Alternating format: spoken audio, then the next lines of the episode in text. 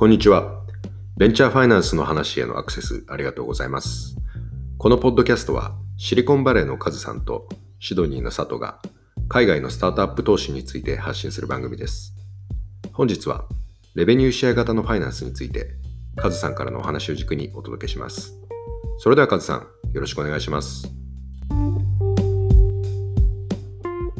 ベンチャーファイナンス話なんですけれども、本日は私、数からですね、説明というか、ご紹介させていただきたいのが、レベニューシェア型のファイナンスですね。いわゆる revenue-based finance っていうふうに呼ばれているものなんですけれども、これがベンチャーキャピタルに取って代わる資金調達方法になるんじゃないかっていうふうにも言われてまして、基本的な revenue-based finance の仕組みと特徴をご説明というかご紹介させてもらって、メジャーなプレイヤーを何社か紹介して、その後、ベンチャーキャピタルを運営されている佐藤さんと、 revenue-based finance の将来について議論をさせていただきたいなと思ってます。よろしくお願いします。はい、よろしくお願いします。はい。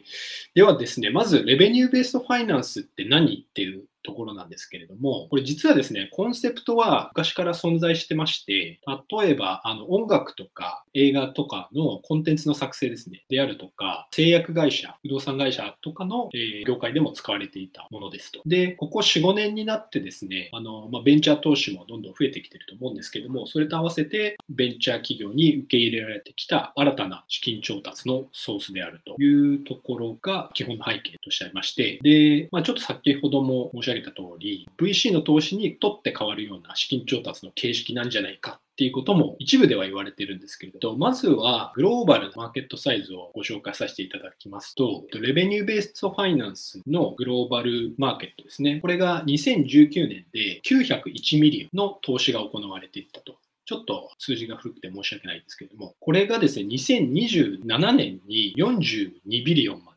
成長すると。で、これが年平均の成長率で考えると61.8%ですね。で、単純に倍数を計算すると47倍にまで大きくなるというところなんですけれども、で、一方でですね、通常皆さんが慣れ親しんでいる VC の投資ですね。これがあの2020年、20年数字になってしまうんですけれども、世界の VC 投資は197 billion、まあ、約200 billion ですね、の投資がされていると。で、これをまあ単純に比較して考えると、VC 投資が200 billion に対して、 revenue-based finance が901 million、数字を丸くして1 billion として考えたら、単純に近年の段階でも200分の1以下の数字というふうになっていると。なので、そんなにこれ大きくはまだなってないんですね、実は。だけれども、経過で見ると61.8%というふうにこう、どんどんどんどん伸びてきているっていうような現状になるかと思います。はい。そうですね。あの、思ったよりそんなにでかくないですね、まだ。VC 投資と比べると。そうなんはい。うん実はこれ、そんなに大きくなくて、うんただ、うんこう、手法が新しいというか、うんやり方がこう、まあ、真新しいものなので、うん。結構まあ注目はされていて、先ほどのマーケットサイズは、アライドマテリアルズというところの、うんうん持ってきたんですけども、結構いろんな数字が出てまして、もう少しこれよりも大きいんじゃないかっていうふうにもあの言われてはいるんですけれども、実際にマーケットサイズとして出出てきている数字に関しては901 million というのが2019年の段階であったので、今で考えるともっともっと大きくなっていると思います。うんうん。はい。なるほどですね。っていうところが、まあ、あの全体の背景なんですけれども、これ、 revenue-based finance というふうに私、呼んでますけれども、呼び名はですね、 revenue-based financing とか、 revenue-based investment、あとは alternative finance とか、 non-dilutive investmeントとかですね、いろんなこう呼び名があって、うんうん。あのネット検索するとこういろんな呼び方で出てくるんですけども、まあ、これ一言で言うと資金調達を先に受けて売上の一部をシェアしていってその資金調達を受けた元本とそれに加えてその資金提供者が利益として持っていくマージンをこう支払っていくというところが基本としてあってうん。まあ、そういったこうたくさんの呼び名がある中でやってることは同じですとというところなので今回あのレベニューベーストファイナンスということでまたは RBF っていう形で統一して呼んでいきたいと思います。でこれ詳しくですね流れを説明していくとまずそのスタートアップがいますと。でそのスタートアップが資金調達をしたいと考えているんですけどもレベニューベーストファイナンスの提供者 A 社がいると仮定したときに、えー、とまずこれ100万円をスタートアップが A 社からアップフロントで受け取ると。で、100万円を受け取ったスタートアップは、この資金からインスタグラムとか Facebook 等々の、えーと、広告に100万 ,100 万円を投入して、さらなる売上のトラクションを獲得することができると。で、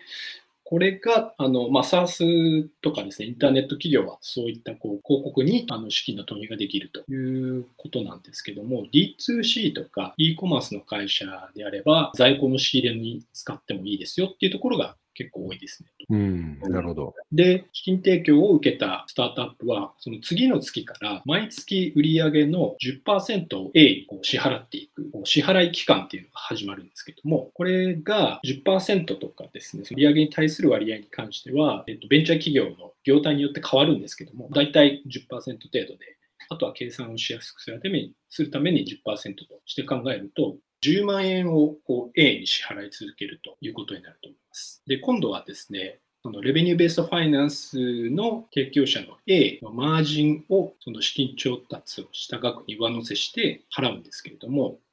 このマージンが20%だとすると、えー、と100万円の20%なので、20万円が A の利益になります。で、最終的にそのベンチャー企業が支払う総額っていうのが、もともとの資金調達をした100万円プラスマージンの20万円を合わせた120万円になります。で、毎月支払う金額は10万円なので、10万円かける12ヶ月ということで、まあ、1年間支払ってディールがクローズとなるっていうのが仕組みですね。で、この支払い期間はですね、あの短く6ヶ月かっていうところもありますし、だいたい6ヶ月から18ヶ月ぐらいが多いんじゃないかな思うんですけれども、で、業態というかですね、 revenue-based finance の提供者によっては3年から5年とか長い期間で提供するというところもあります。で、ここで revenue-based finance の特徴について3つほど挙げていきたいなと思うんですけども、はい、これ最大の特徴になるんですけども、1つ目の特徴は、えーと、エクイティの調達じゃないので、ファウンダーの持ち分が希釈化しないというところが一番大きな特徴ですね。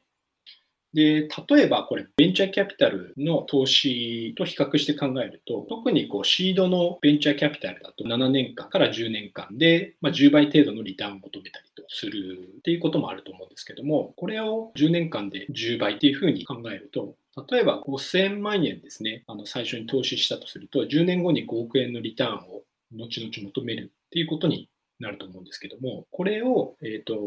RBF に置き換えて考えたときに、マージンが20%と考えると、5000万円を調達したケースで、うん、レベニューベーストファイナンスの提供者が受け取るリターンっていうのは、5000万円の20%なので、1000万円にしかならないというところで、もともと投資家が保有し続けることができた株式の価値と、レベニューベーストファイナンスにかかるコストっていうところが、まあ、比べると、RBF の方がコストとしては格段に低いというところになってきます。で、これは現在価値の考え方を無視して考えた比較にはなってくるんですけれども、まあ、例えばこれを5000万円を10年間で5%の福利で運用すると、10年後に1.63倍の8150万円になる計算になるので、まあ、元本プラス3150万円の金利分っていうところで5%で運用したケースも、まあ、8150万円が総額になるということで、まあ10、10, 年間で5%の福利で運用したときと考えると、RBF の方がマージンが高くなっていくけれども、VC から求められるリターンよりは格段に低いということがあの分かるかと思います。えーと、特徴の2つ目なんですが、RBF の資金調達に関しては、スタートアップがアプライしてから資金供給までの時間がかなり短いというところが挙げられます。で例えばこれ、VC の資金調達で考えたときに、スタートアップがプライをしてから DD の期間を経て、資金調達の決定って最低でもまあ1ヶ月ぐらいはかかっちゃうかなっていうところではあると思うんですけども、レベニューベストファイナンスに関しては、プライをして必要なデータを提出してからですね、まあ、大体3日から1週間程度で資金調達の意思決定ができるというところが特徴ですね。で、何を RBF の提供者は見ているかっていうと、まあ、通常こう、ベンチャーキャピタルに提出するような pitch deck ですね。基本的な情報が書かれているもの、プラス過去半年間の財務データとか、あとはまあ売上を含めたトラクションのデータと、あとはあの広告のキャンペーンのデータっていうところを提出した後に、3日から1週間以内で資金提供の意思決定ができるというところなんですけれども、これ極端な例で言うと、あの、後ほどご紹介しますけれども、あのソフトバンクが出資しているクリアコというカナダの会社がありまして、ここはレベニューベーストファイナンスの会社なんですけれども、以前、あの2019年だったと思うんですけれども、アプライから24時間以内に資金提供を決定しますというキャンペーンを打ち出して話題になってたところです。アプライから資金供給までの意思決定の時間がすごく早いというところが2つ目の特徴ですね。で、次、3つ目の特徴なんですけれども、将来的なこう成長性を求められているっていうわけではなくて、こういかに安定的なレベニューを出し続けているかっていうところが、スタートアップは見られるというのが3つ目の特徴ですね。これ、エクイティ投資ではないので、VC のあの資金調達とは違って、エグジットが必要ないということが背景としてあるので、ま将来的にこう急激な成長が求められるってことがないんですね。で、結局は RBF の提供者はマージンで利益を出しているので、支払い期間にいかに安定的な売り上げを出し続けるかっていうところがあの審査の段階で見られる。で、そのため、SARS の企業ですとか、D2C の e コマースとかですね、安定的にこう売り上げを出し続けるような業態と相性がいいというところです。で、なので、3つ目の特徴としては、将来的な成長性ではなくて、いかにこう安定的なレベニューを出し続けているかっていうところが見られるというところです。で以上があのレベニューベースファイナンスの3つの特徴なんですけれども、佐藤さん何かここまででコメント、質問等ありますか？あの、基本的にその特徴3で将来的な成長性ではなく安定的なレベニューっていうことなんですけど、事業としてはグロースしていて、そこにグロースキャピタルの提供として当てていくものじゃないと成り立たないんじゃないかなっていうのはちょっと思ったとこですかね。うん。まあ、撤退戦だと厳しいですよね、やっぱり。そうですね。安定的な、うん、レベニューというよりか、安定的に成長している。